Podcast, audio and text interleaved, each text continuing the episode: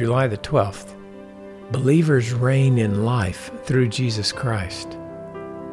Hi, I'm Norm Wakefield, and I'm so glad you've joined me for today's Live to Love Scripture encouragement. We're reading from Romans 5, verse 17.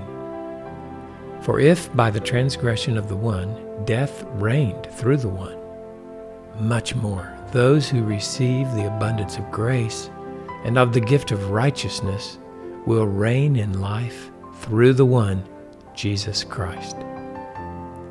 In verse 17, Paul continued his comparison of the effect and results of the deeds of Adam and Jesus.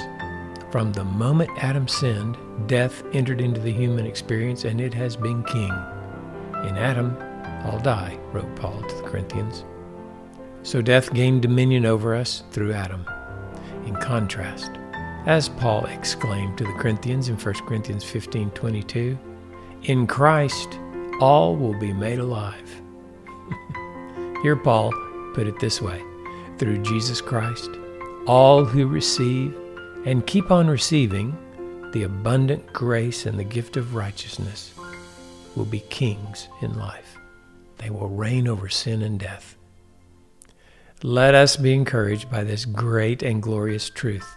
There is an abundance of grace available to live righteously. We need only to receive it as a gift through faith.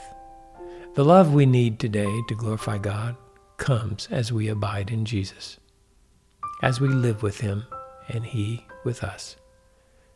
As we live to love with Jesus, we reign in life through Him.